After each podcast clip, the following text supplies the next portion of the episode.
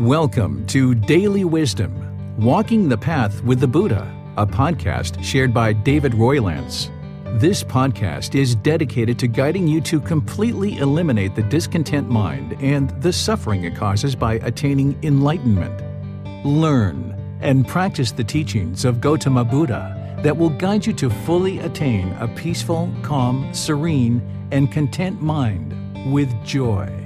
To support this podcast, visit patreon.com forward slash support Buddha or visit buddhadailywisdom.com where you will discover a full range of courses, retreats, and online learning resources to assist you on the path to enlightenment.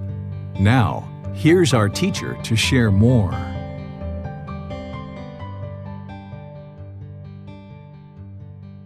Sawadee Kap. Hello and welcome to Daily Wisdom Walking the Path with the Buddha.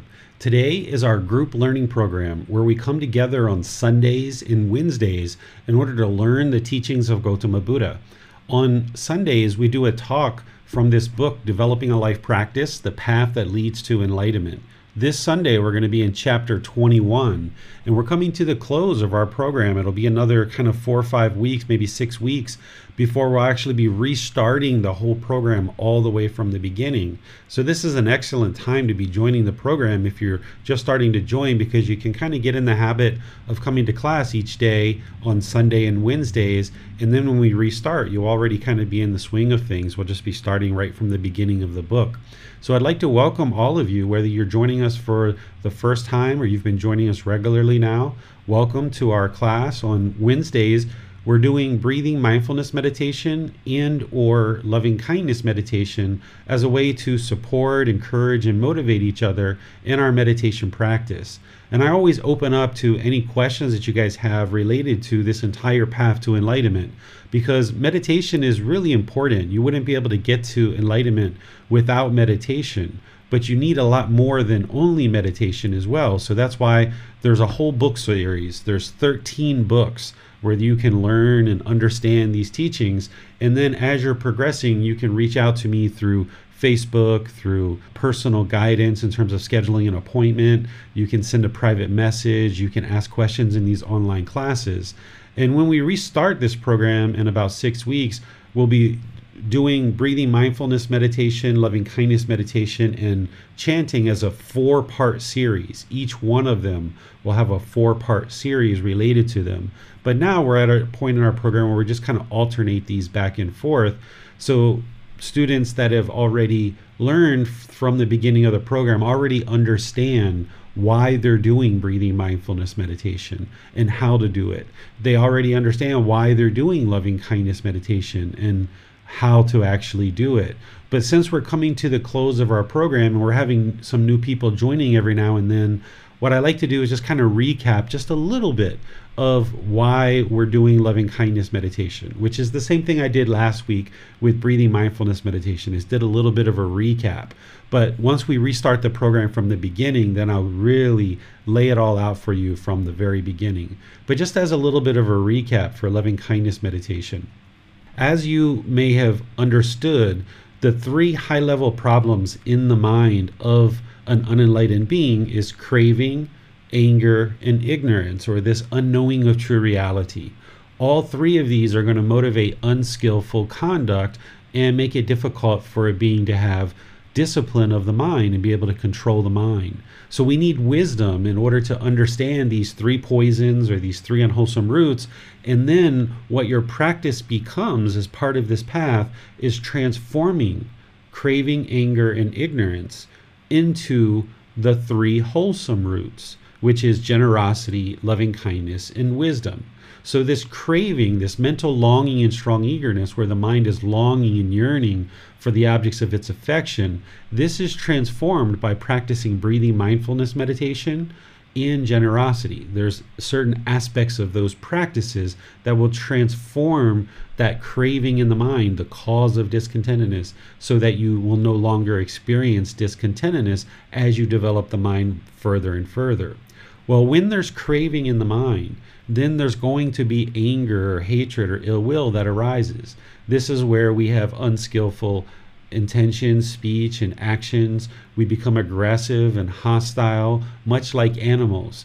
And because of this, we start to damage our relationships, both personally and professionally. We start damaging our relationships and we have difficulties because we're functioning through anger rather than loving kindness. So, what loving kindness meditation is doing is it's transforming the mind away from this anger and hostility, this aggressiveness, and being interested to harm others. It's transforming it into harmlessness, or the way that you describe loving kindness is a genuine interest in seeing all beings be well and peaceful. This is loving kindness, that you're interested in seeing all beings in the world, whether they're human beings or animals or any other beings, that you're not interested in harming any beings, that you just have this genuine interest in seeing them all be well and all be peaceful.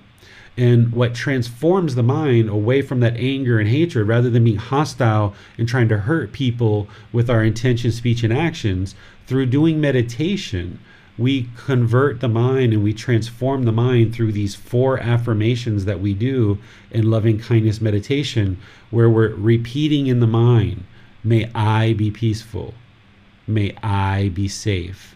May I be well. May I be free of all discontentedness in the suffering it causes. And then we expand the ring a little bit more. May we, and then we keep on going further and further until we make all these rings and we get to all beings. And essentially, what you're doing is you're kind of rewiring the mind that instead of having this harmlessness and this hostility, this aggression, this anger, hatred, and ill will, and all the lesser versions like frustration and irritation and annoyance, rather than having all of that, we can transform this mind that when we look at other beings, that we're interested in seeing them be well and be peaceful. And that starts in our meditation. It starts through cultivating the mind in meditation on a regular basis to be able to practice loving kindness meditation. And then you move those qualities of mind that you've cultivated into your daily life, where now through your intention, speech, and actions, you start practicing loving kindness. So your intention, speech, and actions become polite, kind, friendly, and respectful to all beings. And this is where you start seeing your personal and professional relationships blossom because now you're no longer causing harm through your intention, speech, and actions. You're no longer being aggressive and hostile like a wild animal in the unenlightened mind. Instead, you're being polite, kind, friendly, and respectful through your intention, speech, and actions. And since that's what you're putting out, that's what comes back to you over time in your relationships.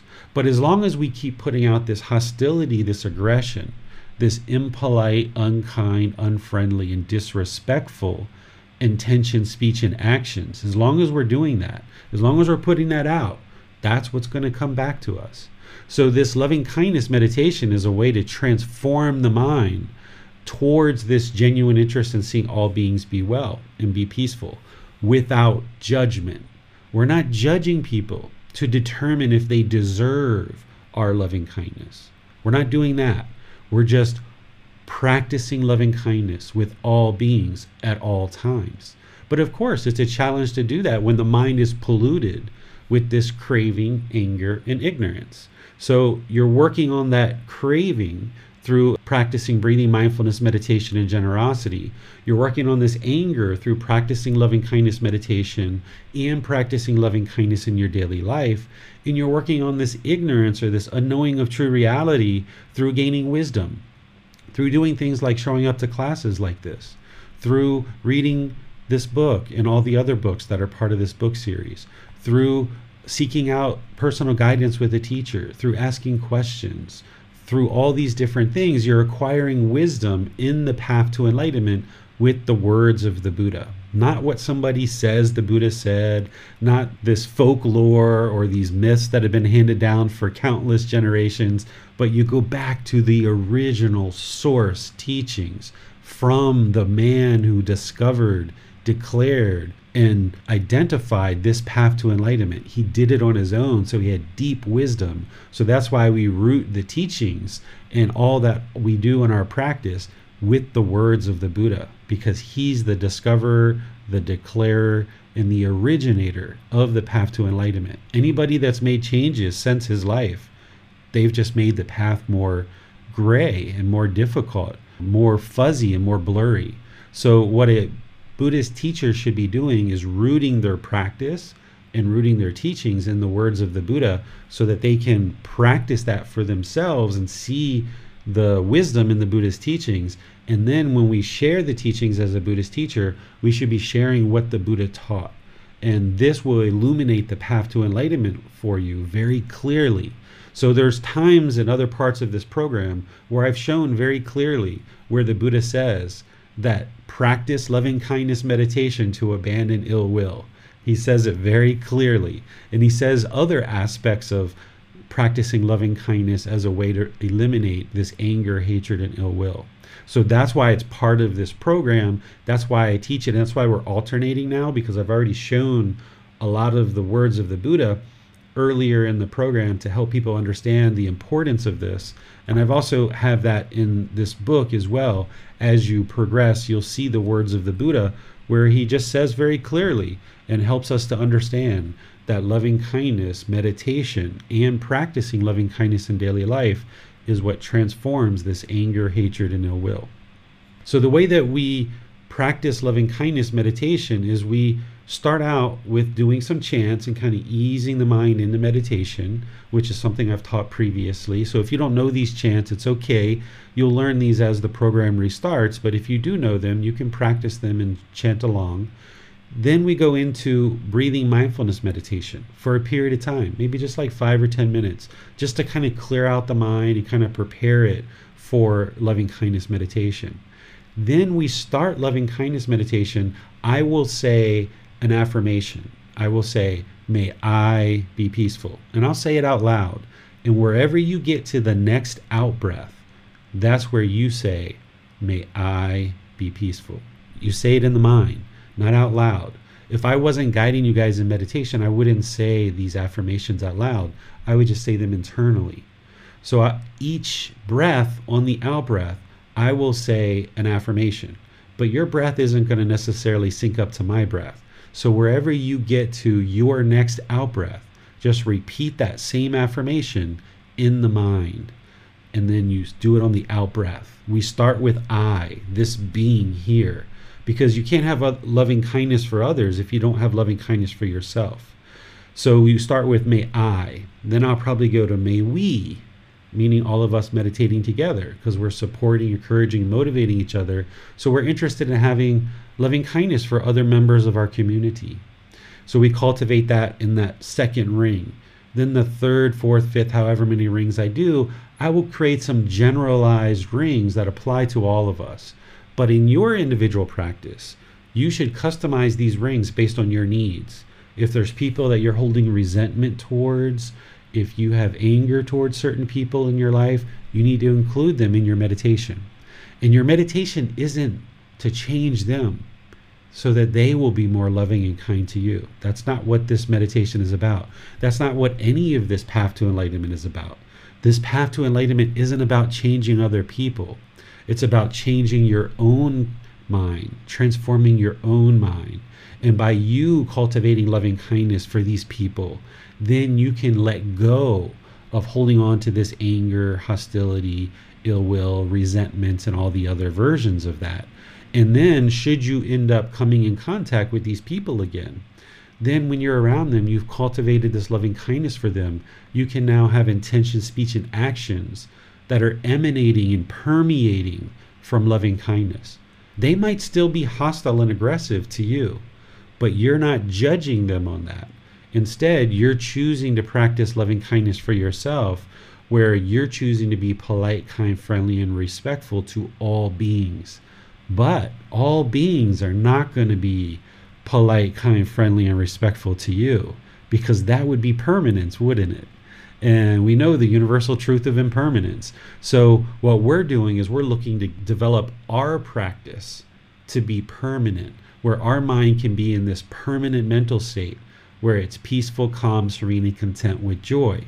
If there's anger, hatred, ill will, resentment, frustration, irritation, annoyance in the mind, you can't experience this permanent, peaceful, calm, serene, content with joy. So even if there's people that your mind is holding on anger and resentment for, from 20 years ago. And maybe you've never seen them for 20 years, but your mind is still holding on to this unwholesome quality of anger. You still need to eliminate that from the mind. So that's why our breathing mindfulness meditation and generosity will help soften up the mind, training the mind to not have craving. But then it's loving kindness meditation that will transform this anger and resentment that the mind is holding on to based on past experiences and past situations. This loving kindness will transform the mind away from that unwholesome root of anger, hatred, and ill will so that now you can practice with people with loving kindness, with this polite, kind, friendly, and respectful way of being. Because as long as the mind's holding on to any resentment, any anger, any hostility, any aggression whatsoever, it's going to come out to other people. So even though you maybe only have hatred for this one person from 20 years ago who did something bad, that anger is still deep in the mind and it's going to come out towards others as well. So you got to liberate the mind from that anger, hatred, and ill will. As long as the mind's holding on to it, it's not liberated. It's still got this defilement, this pollution, this taint of anger, hatred, and ill will. So it's this gradual training, this gradual practice that you'll see gradual progress. So you gradually implement the meditation, you gradually start improving your intention, speech, and actions in daily life, and you'll gradually see that it'll be easier and easier for you the more that you do it. And then you'll start seeing more and more people being loving and kind and with you as well. You don't practice these teachings because you're expecting others to do anything particular, but instead you're doing it because you know it's the good, wholesome thing to do. But I just share with you that if you practice these teachings for an elongated period of time, you'll notice that more and more people around you will be loving and kind to you because you are loving and kind to them. It's what you put out will come back to you. So, this is why we do loving kindness meditation. And then, after we do those rings, then we go back to breathing mindfulness meditation, and then we go back to chanting. And then I'll open up for any questions there. And last week, Jan asked a really interesting question that hadn't been asked before, and I'd like to just repeat it again to be sure people understand it. Is if you're in loving kindness meditation and you're feeling all the juices flowing and you're feeling the, the loving kindness permeating and filling the mind, that's outstanding. Going back to breathing mindfulness meditation at the end of this session is to help you cut off and let go of any anger, hatred, and ill will that has arisen in the mind. Because sometimes when you're doing loving kindness meditation and you're tapping into these painful feelings that you've been holding on to for 10 or 15, 20 years, there can be some anger and hatred that rises up in the meditation. So we've got that breathing mindfulness meditation on the backside in order to kind of let that go. But if you've been cultivating loving kindness in your meditation really well and you feel that permeating in the mind and filling the mind, there's no need to go back to the breathing mindfulness meditation at the end of your loving kindness meditation. You don't have to do that. You can allow the loving kindness to continue to permeate in the mind. And then when you're ready to end the loving kindness meditation, just go back to your chanting and just end the meditation there, right? So that's a possibility what I'm sharing with you are these different options and these different tools, and then you employ the tool that you would like to employ. So if you feel the permeating and the the filling of loving kindness in the mind, which is what the Buddha talked about, is what's needed in order to attain enlightenment. Just let that keep going and just end your meditation on that. No reason to go back to the breathing mindfulness meditation. So, this was a really wonderful question that Jan asked two weeks ago that I think is really important that everybody understand and be sure that you have that option. And this is where loving kindness meditation is is kind of more flexible, where breathing mindfulness meditation there's one way to do that and you pretty much do it that way. I mean there's a couple of things in terms of body positioning and things like this, but in terms of when a thought arises, you cut it off, let it go and come back to the breath. That's what you do. But with loving kindness meditation, you can customize these rings and you can choose whether to go back to breathing mindfulness meditation or not. So there's a bit of customization here in the loving kindness meditation that you don't see in the breathing mindfulness meditation. So let me pause here before I guide you guys in our meditation session today and see what questions that you guys have. You're welcome to put those into Facebook, YouTube, or Zoom, and our moderators will see that and be sure that your questions get asked during the class. Or if you're in Zoom, you can electronically raise your hand and ask any questions or follow up questions directly. So I'll just turn things over to you guys to see if there's any questions that you might have prior to meditation. Hello, teacher. Uh, how long should one practice love and kindness meditation until a anger, hatred, and ill will be completely eliminated? I suggest that people do loving kindness meditation on a consistent, ongoing basis. It's probably going to take many years to transform the mind away from anger, hatred, and ill will. Depends how much is in there, right? Because everybody has different levels of pollution when they're starting this path. I wouldn't be in a hurry to eliminate loving kindness meditation. A lot of the students know that I no longer do loving kindness meditation on my own, but I do it as part of the class. But should I ever see any kind of anger, hatred, or ill will arise in the mind, surely I would do loving kindness meditation, but I just haven't seen any for many years. So that's what I suggest is that you do loving kindness meditation for many years and when you observe that there's like a good solid six months to a year where there's like no anger, hatred, or ill will, like not even the slightest little word that you've said, not even the slightest irritation.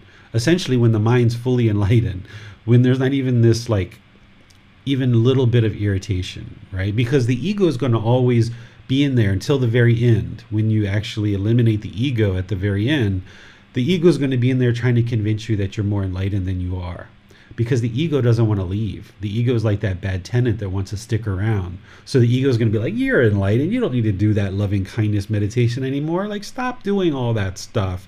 Just stop doing it. Why? Because it, the ego wants to stay in there. He doesn't want to leave, or she doesn't want to leave. So the ego is going to be trying to constantly convince you that you're more enlightened than you are and that you should stop these things because it wants to stick around. So you should be very diligent and you should be very objective about your practice. Observe the mind very closely. And not only the mind, but look at your intentions, your speech, and your actions. If you're seeing even the slightest little roughness or harshness come out from the mouth in terms of speech, then there's still some little residual anger, hatred, and ill will. And you know, anger, hatred, ill will are big, strong words. And we use those words because that's kind of like the height of this particular poison. But as this poison is diminishing, you might get to a point, even maybe now, where you're like, I don't hate anybody. I don't have ill will for anybody. You might think that in the mind. But then through your intention, speech, and actions, sometimes you're a little bit aggressive or you're a little bit sarcastic or you're kind of annoyed at somebody and you're like i just don't like her or i just don't i just don't want to be around him or something like this. So you might not feel that you hate this person but you're just like ah, i just don't want to be around them right? So the ego is there trying to convince you that yeah you don't have any anger you don't have any hatred you don't have any ill will because these are really big strong words. But as this is diminishing in the mind there's these lesser versions of like annoyance and irritation. And this is from the same poison and it motivates the same conduct, which is unwholesome intention, speech, and actions. So don't just focus on the word anger, hatred, ill will and think that you're done because you don't have any of those, because you probably have lesser versions. Think about this as a spectrum, with anger, hatred, ill will being like the highest part of the spectrum, and then as you're meditating and you're transforming your practice, you're going to be backing off of that. And down here, like kind of in the one or two range, if anger, hatred, ill will is a 10, down here in one or two, there's no anger, hatred, or ill will. There's like irritation and annoyance, which is still motivating unskillful intention, speech, and actions. And you got to stamp that out. So if you stop doing loving kindness meditation too early, the risk is that you still have anger, hatred, ill will in there. You still have this irritation and annoyance. So while I don't do loving kindness meditation in my own private practice anymore, I do it in these classes. I wouldn't suggest anybody be in a hurry to to stop those because there's just no benefit in thinking of it that way. And the ego is always going to be in there trying to convince you to stop it. So even though I've chose to stop loving kindness meditation, you might not choose to do it. You might choose to do loving kindness for the rest of your life. And that would be very wise to do that, perhaps. But there was surely a period of time in my life where I realized that, yeah, I just didn't need to be doing this on an ongoing basis. And what I really needed was the breathing mindfulness meditation. So that's what I have always been doing here in the last kind of three years. I've been doing a lot of breathing mindfulness meditation, where early on in my practice, I did a lot of loving kindness meditation because there was a lot of anger, hatred, and ill will in there. So that's my advice on this topic. Well, so as for these experiences of uh, frustration and irritation, if the mind experiences these uh, um, unwholesome conditions of the mind, is it wise to recall these experiences while practicing loving kindness meditation? While you're doing loving kindness meditation, you're not interested in recalling the experiences you're interested in just cultivating the loving kindness. You're, you're arising this loving kindness and you're eliminating the anger, hatred, ill will. It's kind of like you're bringing in the wholesome quality and it's pushing out the unwholesome quality. If there's certain experiences or situations from the past that the mind gets reminded of as part of this meditation, then after the meditation, that's when you should reflect on those experiences and contemplate those because the unenlightened mind it's like this ball of twine. What you've been doing your whole life is you've been winding this ball of twine and all these experiences and all these emotions and all these situations are kind of stuck in this ball of twine and you've been winding it up and winding it up and winding it up and winding it up. And now you get on this path to enlightenment and you start working towards awakening the mind. It's like unraveling the ball of twine. And when you start unraveling this ball of twine, here comes this situation from three years ago that you thought was completely out of the mind, and it starts bubbling up to the surface. Or here's this situation from 10 years ago or 20 years ago that starts bubbling up to the surface because you're unraveling this ball of twine that's got all these emotions and situations bundled up in it. Well, back then, when those situations happened, you didn't have the skills and the wisdom that you have now. You didn't have these skills on board. You didn't have this wisdom. So you didn't know what to do with those situations and those emotions. So you buried them. You buried them in the mind and you bound them up in this ball of twine. Well, now when you unravel this ball of twine and these situations start bubbling up in the mind after meditation, you can reflect on these situations and be like, hmm, if that situation happened today, I surely wouldn't have handled it the same way I did three years ago or five years or 20 or however many years ago. I surely wouldn't have handled it that way. It's okay, I handled it the way that I did back then, but now with the wisdom that I have today, how would I handle that differently?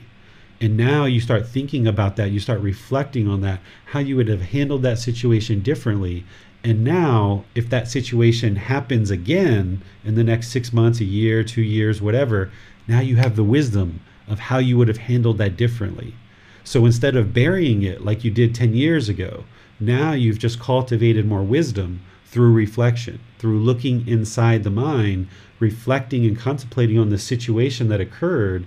And now, with this new wisdom, should a situation similar to that occur again, you've got the wisdom on board now how to handle it very different than you did last time, which means it will produce more wholesome results. It will produce better results. Where before, maybe it erupted in an argument and a fight, maybe you lost a friend, maybe you lost a job, maybe you lost some important thing that was part of your life and you buried it because it was so painful.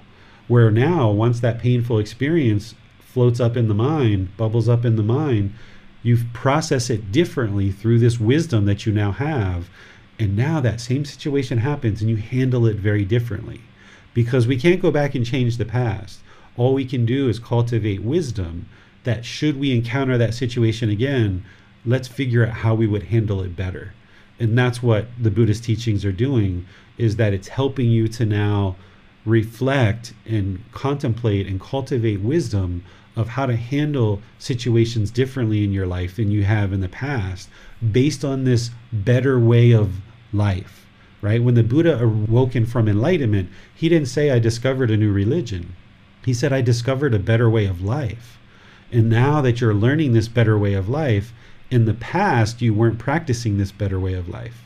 So you were burying emotions, you were aggressive and hostile in certain ways. Now, with this new wisdom, this better way of life, you start contemplating and reflecting on how would you handle the situation different through this better way of life. And now that you cultivate that wisdom, you'll be able to more readily practice that should that situation ever occur again.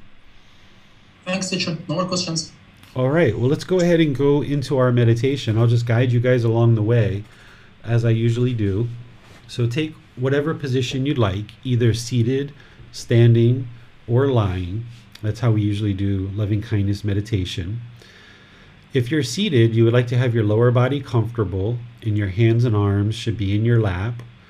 If you're in a chair, you might have your ankles crossed or your feet flat on the floor, totally up to you. This isn't about everybody doing it the same. If you're on the floor, you might put some cushions under your rear and cross your legs just lightly. Putting the cushion under your rear ensures that you lessen the angle at your hips, your knees, and your ankles so that you don't feel any pain there. And having your legs just lightly crossed ensures that the circulation continues to flow.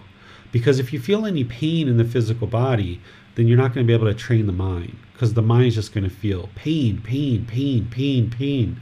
It's not going to feel loving kindness and you're not going to be able to permeate that in the mind. So you should have your body comfortable not luxurious, but not painful, in the middle, comfortable. Okay? The hands and arms, the Buddha placed his right hand over his left with his thumbs together, and he put that in your lap, but you may not be able to do that. You may not even be able to bring your one arm all the way around, right? You might only have one arm. Someone might be amputated at the arm. So everybody's different. It's not about everybody doing it the same way. But what you would like is you would like your hands and arms to essentially be in your lap or somewhere nearby where it's just completely comfortable and relaxed. There's no tension in your lower body, your shoulders, your hands, or your arms. Your upper body should be erect. This is important because by keeping your upper body erect, it keeps the mind attentive and alert during the meditation. This ensures that you can train the mind. So, by using the body the way that we are, where it's relaxed but yet attentive, now we can use the body in order to access the mind. So, the body's the employee, the mind is the boss. So, by making sure the employee is comfortable, not luxurious, not painful, because the, the employee is not going to want to take you to go see the boss if they're too luxurious or if they're too painful. So, you'd like them to be comfortable. So they will then take you to go see the boss. The, the, mind can stay attentive and alert by keeping the upper body erect. Next, just close the eyes and start breathing in through the nose and out through the nose. You like to just take some nice natural breaths, breathing in and out you can just stay here and continue to establish the breath, or you can join in chanting. I'll come back after chanting and provide some more guidance for meditation.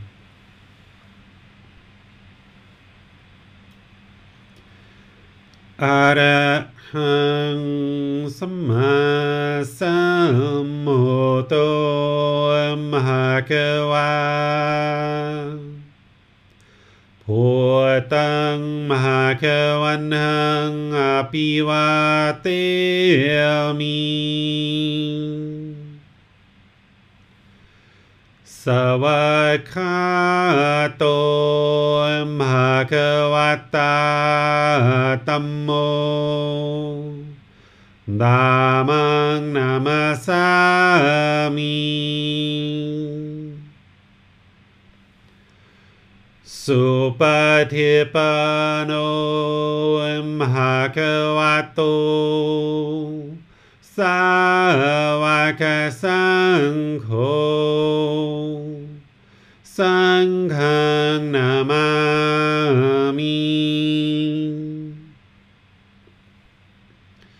नमोर्हसा भगवतो हरतो सम्मा सम्भूतसा नपसा भगवतो हरतो सम्मासभूतसा नप्मोर्हसा भगवतो। हरतो सम्मासभूतसा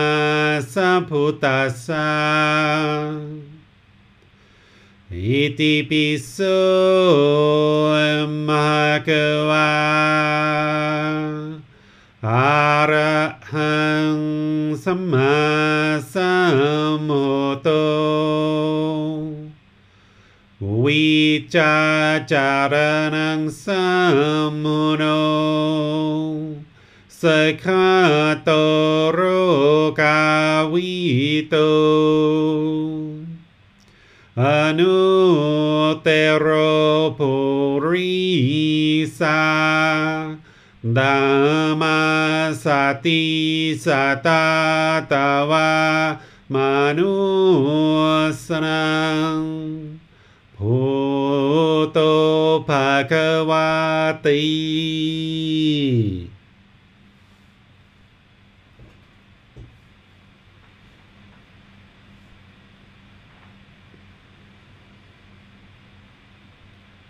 Should be breathing in through the nose and out through the nose. Here at the beginning of meditation, you would just like to establish the breath. Nice gradual inhale through the nose, experiencing the full breath. and a nice gradual exhale, experiencing the full breath. Breathing in.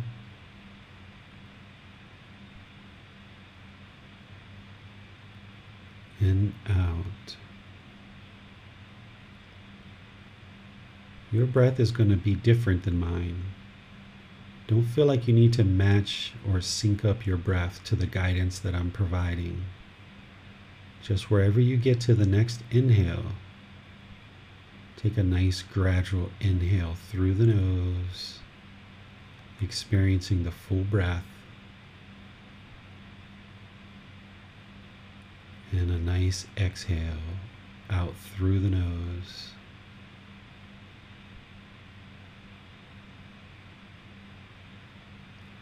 breathing in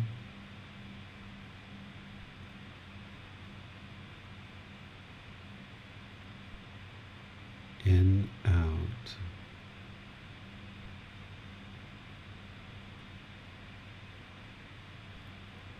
breathing in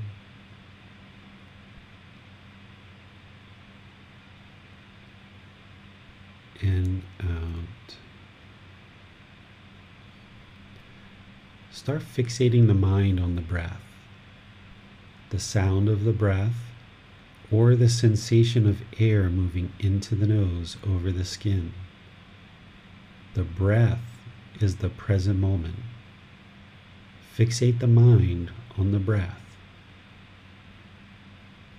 Breathing in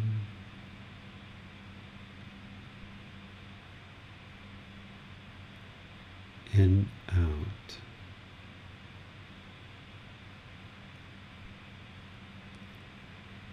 breathing in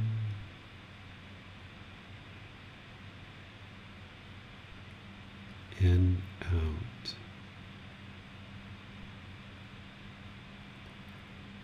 With the mind fixated on the breath, you're developing awareness of mind and concentration, singleness of mind, focusing on a single object, the breath. Breathing in.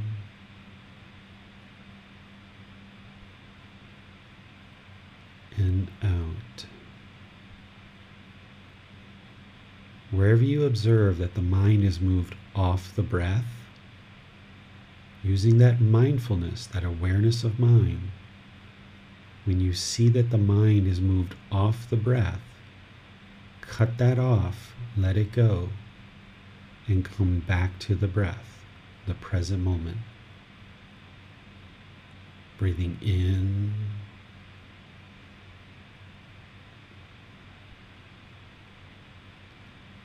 And out.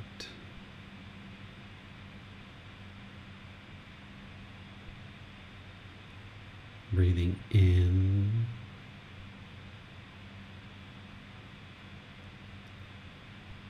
and out.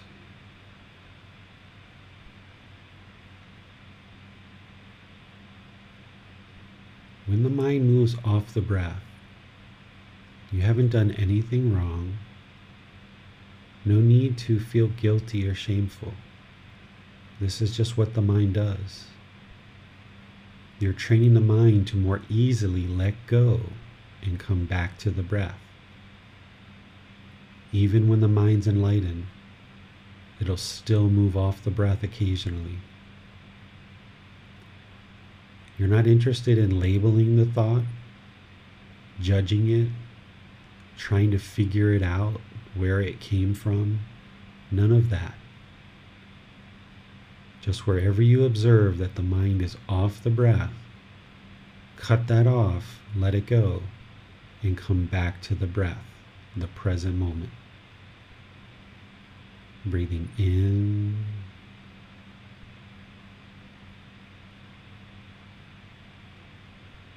And out.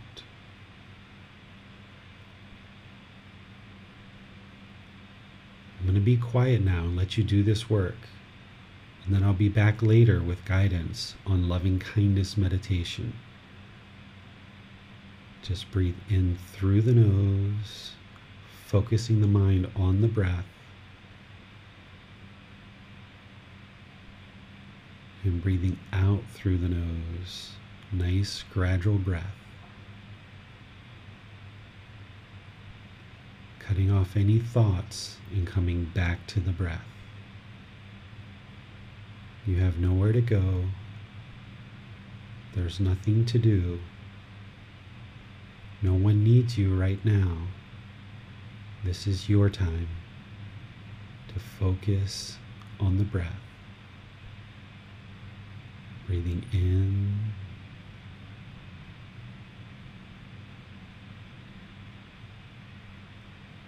and out.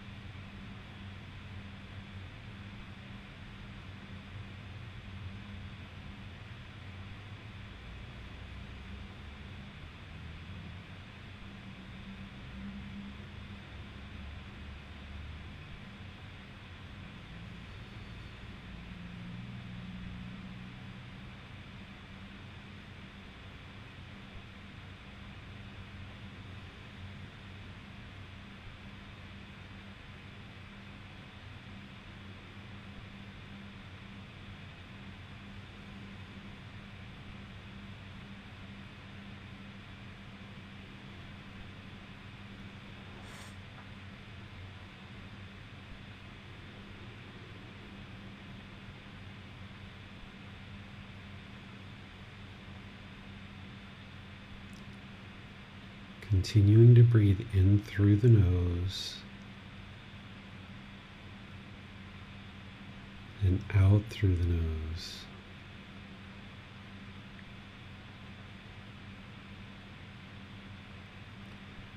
On the next out breath, repeat this affirmation in the mind.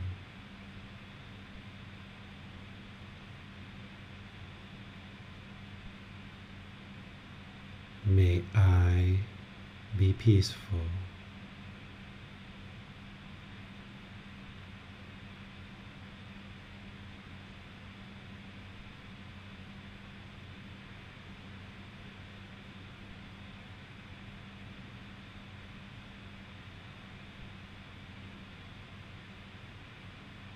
May I be safe.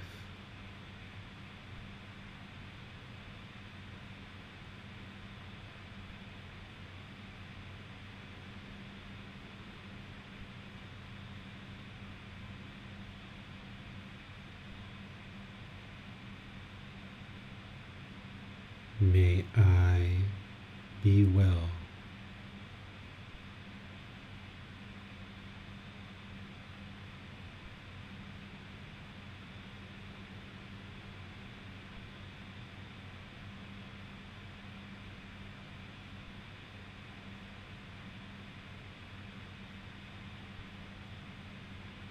May I be free of all discontentedness and the suffering it causes.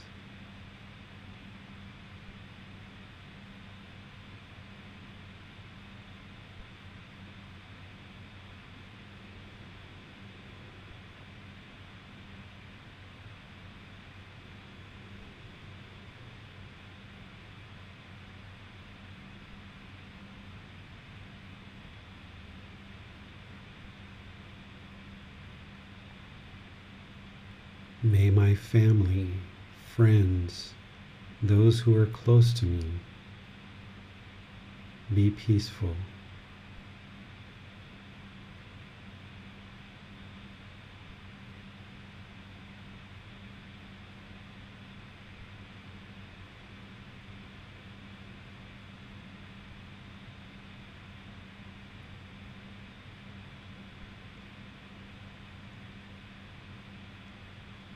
May they be safe.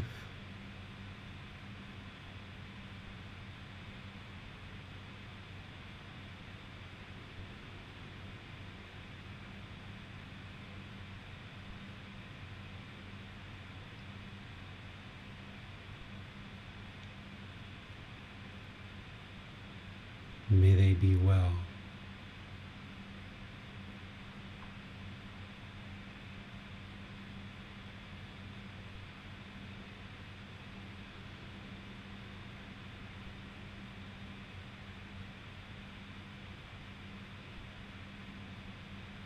May they be free of all discontentedness and the suffering it causes.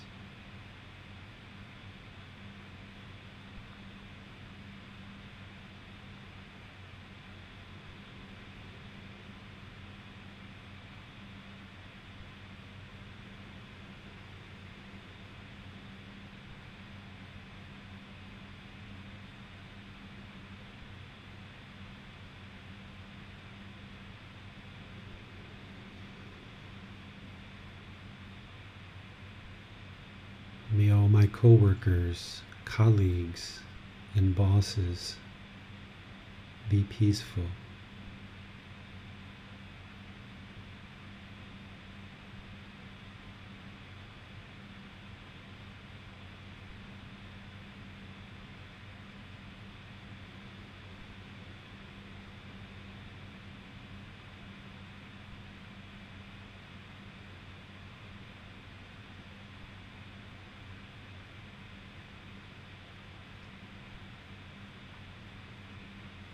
May they be safe.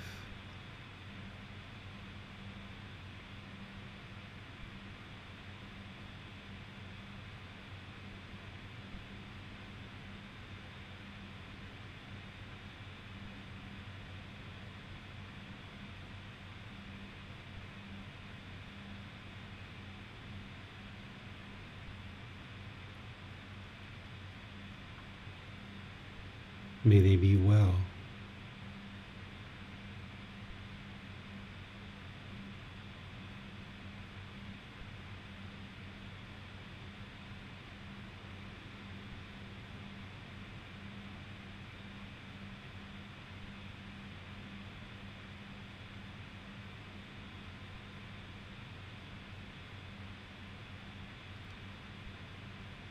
May they be free of all discontentedness and the suffering it causes.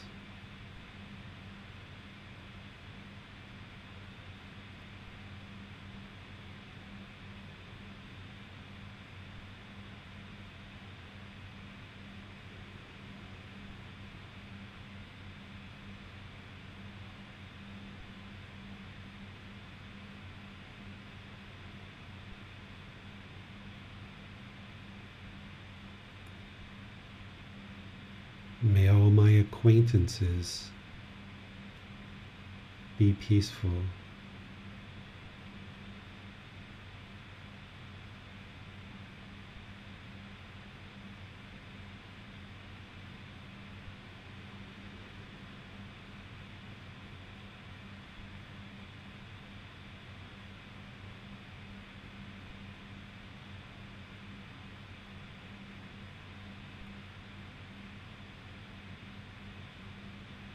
May they be safe.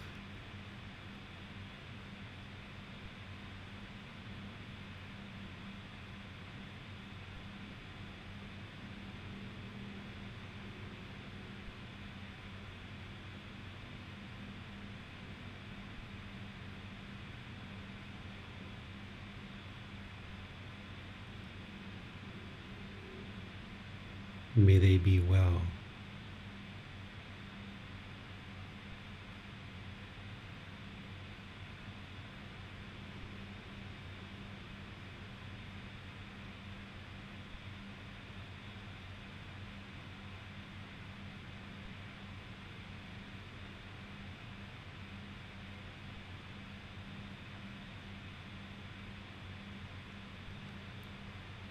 May they be free of all discontentedness and the suffering it causes.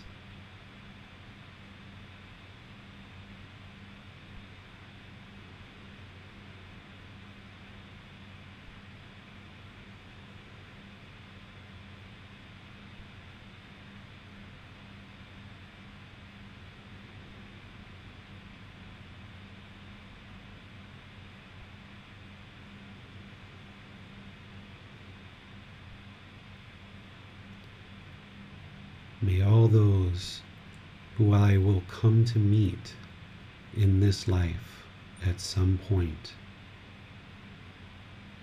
may all those people that have yet to come into my life be peaceful.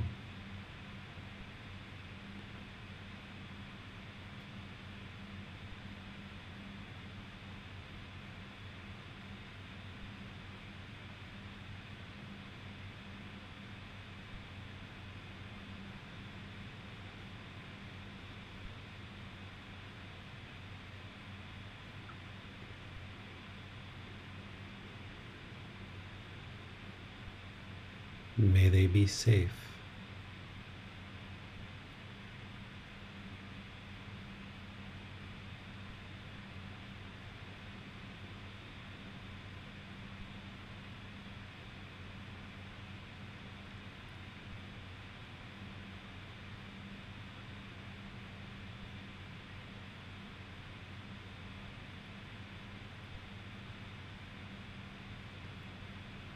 May they be well.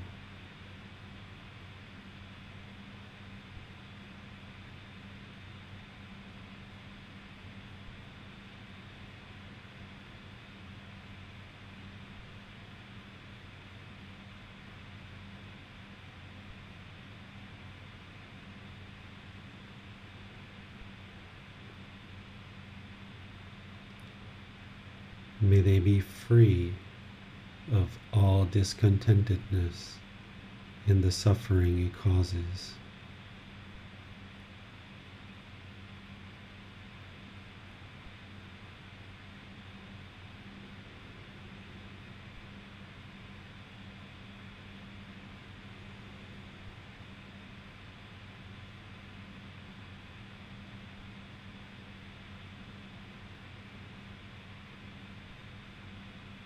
May all those beings whom I have not met in this life, and I will never meet, be peaceful.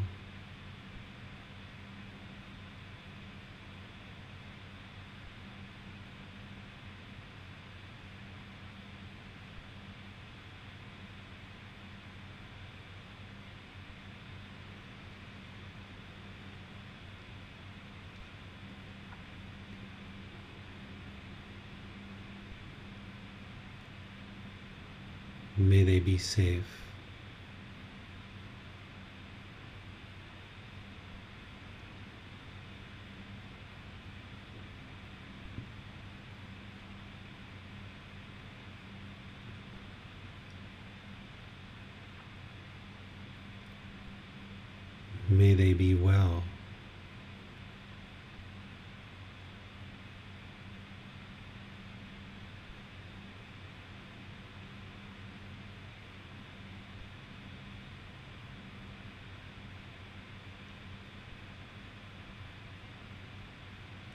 May they be free of all discontentedness and the suffering it causes.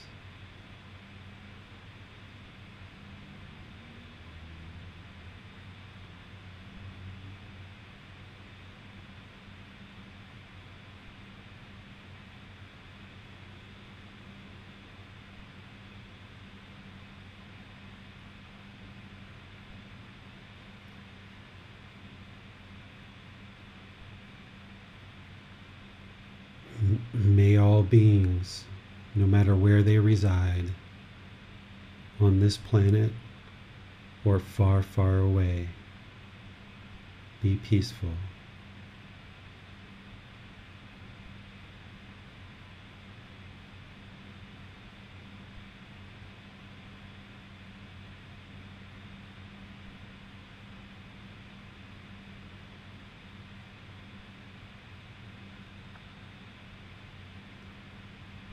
May they be safe.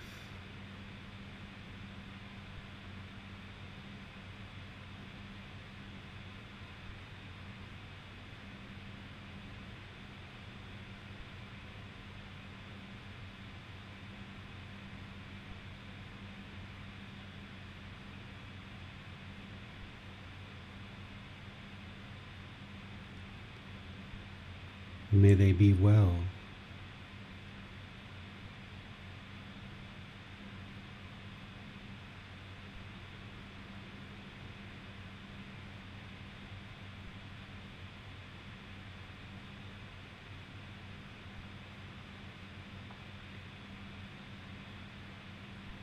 Be free of all discontentedness and the suffering it causes.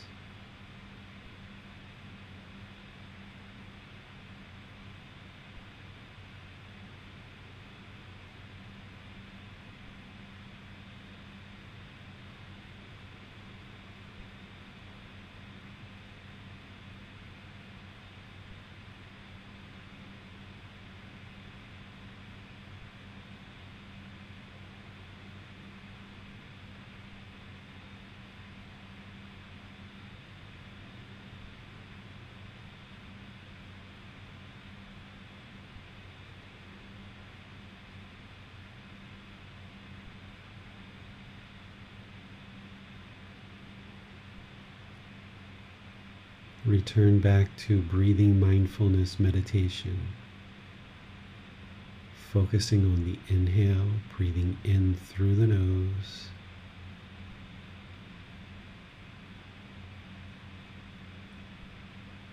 And exhale through the nose.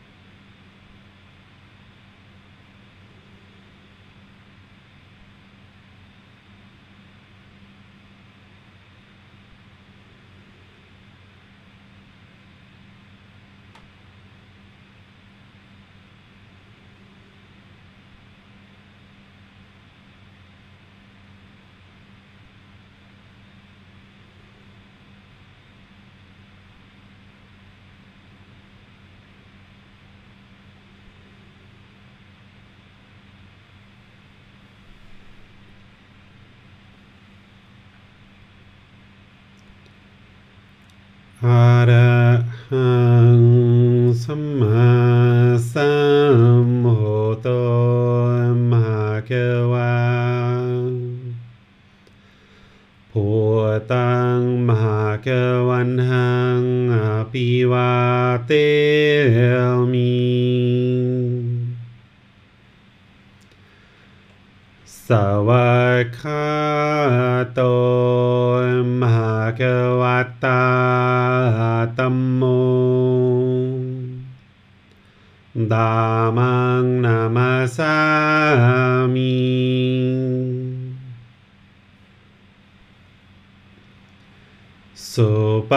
ฏิปันโนมหากวะโต สาวกสังโฆสัง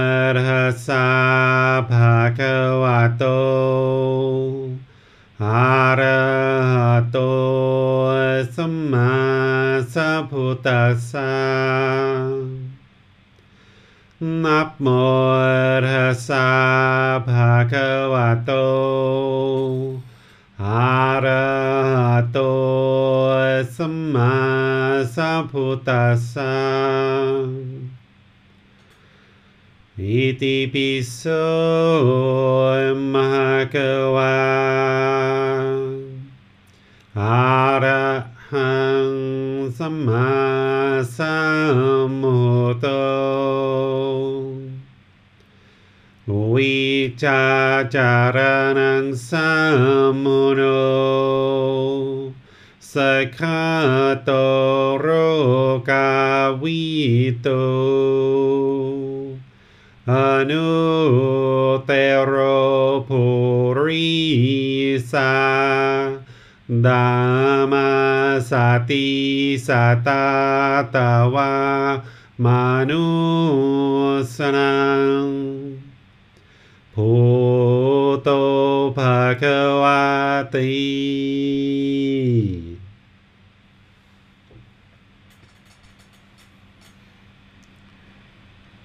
if you guys would like to slowly make your way out of meditation, we can come back together as a class, see what questions you guys have.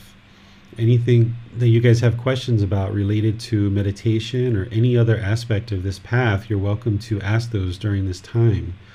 You can do that through Facebook, YouTube, or Zoom, putting it into the comment section, or you can electronically raise your hand in Zoom and ask any questions or follow up questions directly. So I'll just turn things over to all of you guys for any questions that you might have about this path to enlightenment. Well, as for the focus while practicing breathing mindfulness meditation, we are focusing on the breath. Does this mean that we follow the breath while it's going to lungs in and out? I suggest you just focus on the sensation of air moving into the nose or the sound. There's a certain sound when you're breathing in, kind of an internal sound of the air going through the passageways in the nose. Focus on that sound. That sound is the present moment. But see, the mind wants to be in the past or it wants to be in the future. It doesn't want to be right now. So when the mind wanders off this breath, that's where it's not content with being in the present moment. So you pull it back and you pull it back and you pull it back. The Buddha gives the analogy of a strong post and a pillar. And he talks about having these six wild animals tied to this post and this pillar. And they're pulling in opposite directions. You know, one going to the sky, one going to the forest, one going to the river, you know, all these different directions, these six directions. And then essentially they get to the end of that rope and then they get yanked back to the post or the pillar. And after they pull and, and tug, these wild animals are pulling and tugging after they get yanked back enough times, eventually they just sit down next to that post and pillar and they just stay there and they no longer try to pull in all these opposite directions. And your mind is the same way. It's going to want to pull and tug in all these opposite directions. In the six directions are the six senses the eyes, ears, nose, tongue, bodily contact in the mind. The central desire, the mind is pulling, it's longing and yearning through these six senses for pleasant feelings. And what you're doing is you're yanking it back and yanking it back and yanking it back. And eventually, over a long period of time, it gets more and more content and it just sits at that post or pillar like those wild animals. That post or pillar is your breath. So when you focus on the sound of the breath or the sensation of the air moving into the nose, then whenever you observe the mind is off the breath, then you cut that off and pull it back to the breath. And then over time, the mind will reside in that middle, in that groove more and more frequently. And you'll get these longer and longer periods of time where the mind is stilled or quieted. The Buddha talks about it as being quieted. You'll never eliminate thoughts as long as you're alive. You'll never eliminate any thoughts that are in the mind. But you can go for these elongated period of time where the mind is quieted or stilled. So rather than having thought, thought, thought, thought, thought, thought, thought, thought, thought, thought, thought, thought, you know, this bombardment of thoughts that we have when we first start out on this path, as you get going and you start training the mind more and more, you have a thought and then there's this long space where you observe that thought right away and you pulled the mind back.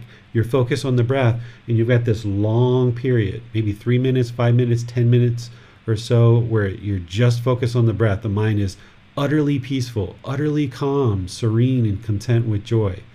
And then there's another thought. Okay, cut that off, bring it back. Now you got this three minutes, five minutes, 10 minutes, utterly peaceful calm, serene, and content with joy. And then there's another thought. Cut that off and bring it back.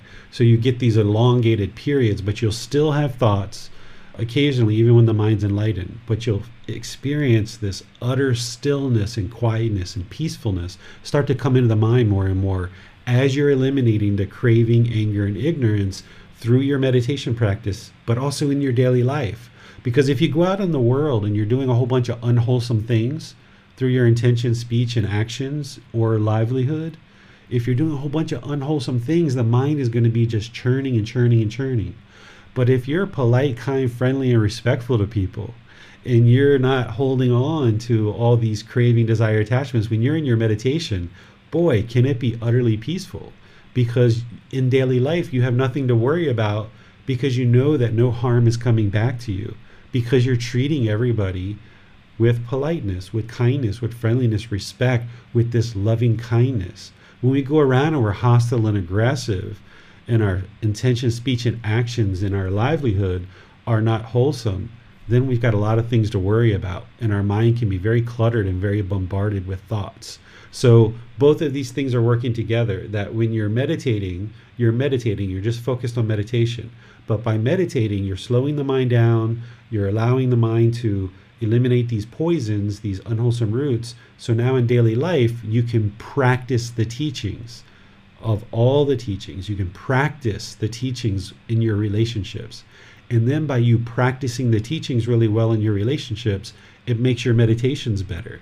And then when your meditations are better, you're able to practice the teachings in daily life better. So there's like this cyclical effect of the meditations benefiting your daily life in your daily life is benefiting your meditation. And this is how you gradually move the mind towards enlightenment. It's like sneaking up on enlightenment where it doesn't even see you coming. You're just kind of sneaking up on it day by day, little by little, these little baby steps. Well, it seems that uh, some people experience anger while hearing the sound of the breath. If someone's angry because of the sound of the breath, this is because the mind's not comfortable with certain sounds, right?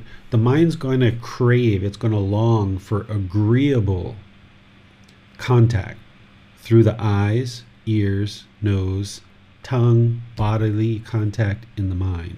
It wants this agreeable contact because when it gets agreeable contact, then it gets these pleasant feelings. That's the problem. And then when it gets something disagreeable, when it gets disagreeable contact through these six sense bases, then it's going to experience painful feelings. And this is the whole problem. So if somebody's experiencing anger as a result of the sound of the breath, then that means the sound of the breath is disagreeable to them and it's arising these feelings of pain, painful feelings of anger, sadness, frustration because the mind is craving something else. So you got to train the mind to just consider the breath just a sound, just like any other sound. So if we hear music that we really like and it's something that we like, oh, that's agreeable. We get all these pleasant feelings. Oh, wow, we listen to this music.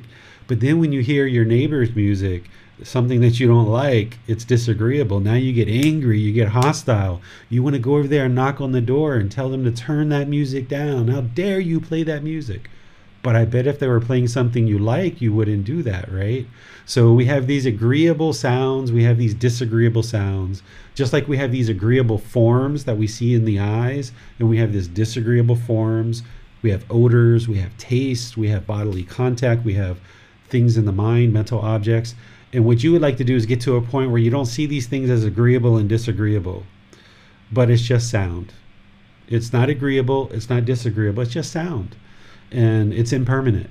And I'm not going to cling, I'm not going to crave for this agreeable sound because if I do, then it's only a matter of time before I hear something disagreeable. So you've got to kind of fade away, fade away that disagreeable and that agreeable, and just realize that it's just sound. That's all it is. And just focus on the sound, train the mind to be peaceful, content, with joy, just focusing on the sound and, and the sound of the breath, and that that's not agreeable and it's not disagreeable either. It's just sound. On Zoom, we have a question from Jen. She writes, Thank you, Teacher David. I often cannot feel or hear my breath. It's very soft. I can feel my diaphragm rising and falling. So it is easier to focus on that. Should I instead make myself breathe more forcefully so I can feel and hear the breath? You're not interested in forcing any breath because that would produce qualities of mind that you're not interested in cultivating, you know, kind of being forceful or pressured or controlling. I've never really used the diaphragm or the stomach or things like this, but I know some other people have. If that's working for you, if it's bringing the mind into the present moment, then use it. But the Buddha taught to focus on the breath and having awareness of the breath. That's really important. I suggest focusing on the breath because you're going to need that awareness of breath. And right now, you might not have that. And you might kind of have to do some exercises outside of meditation just to get aware of the breath and to be able to just do some breathing exercises to, to get awareness of the breath.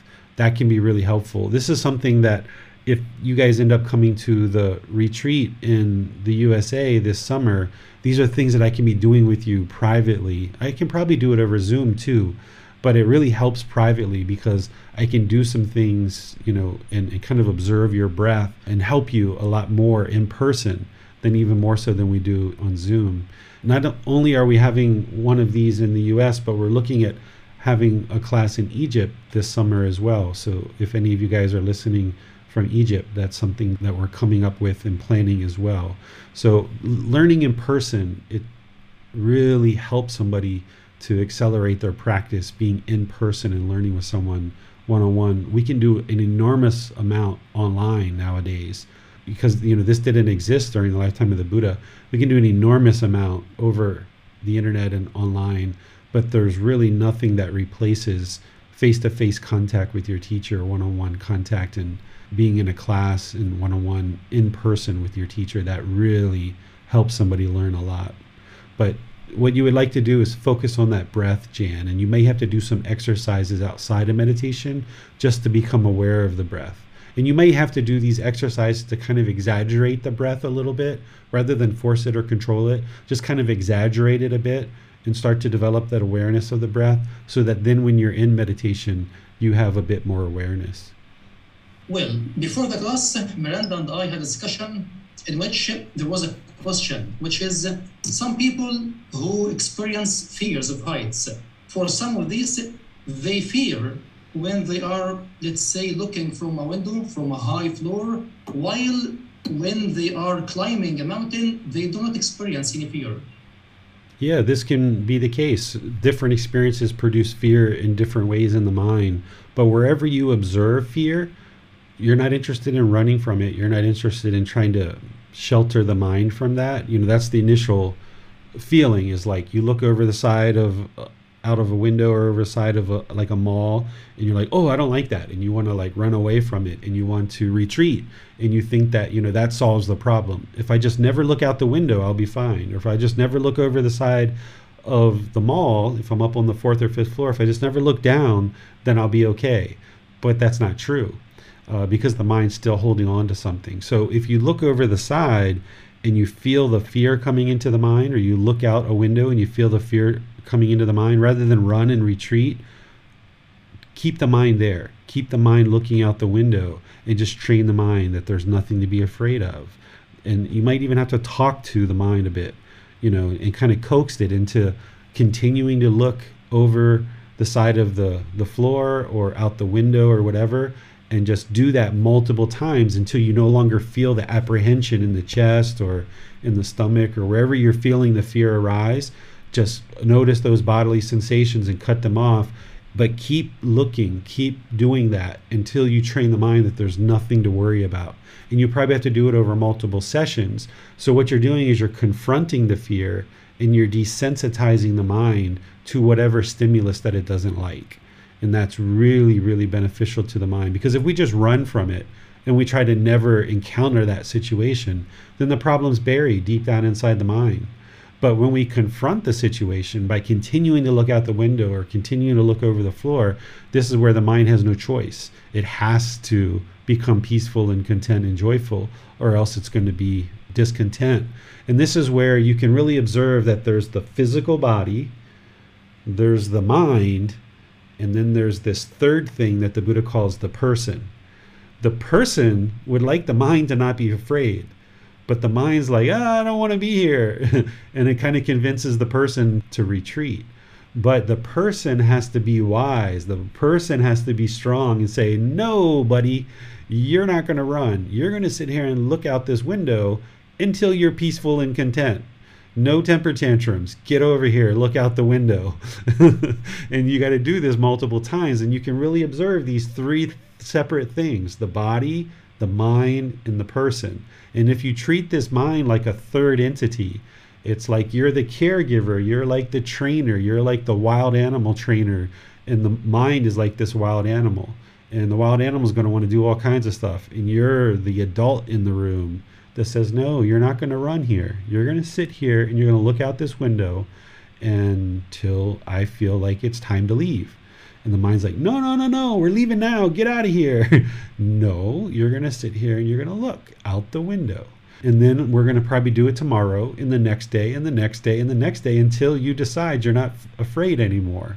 And this is how you kind of actively train the mind to let go of this fear. And then eventually you don't feel the bodily sensations, you don't feel the fear come into the mind anymore. And you're like, check, got that one done, move on to the next thing. Many thanks, teacher. That's all for today. All right. You're welcome.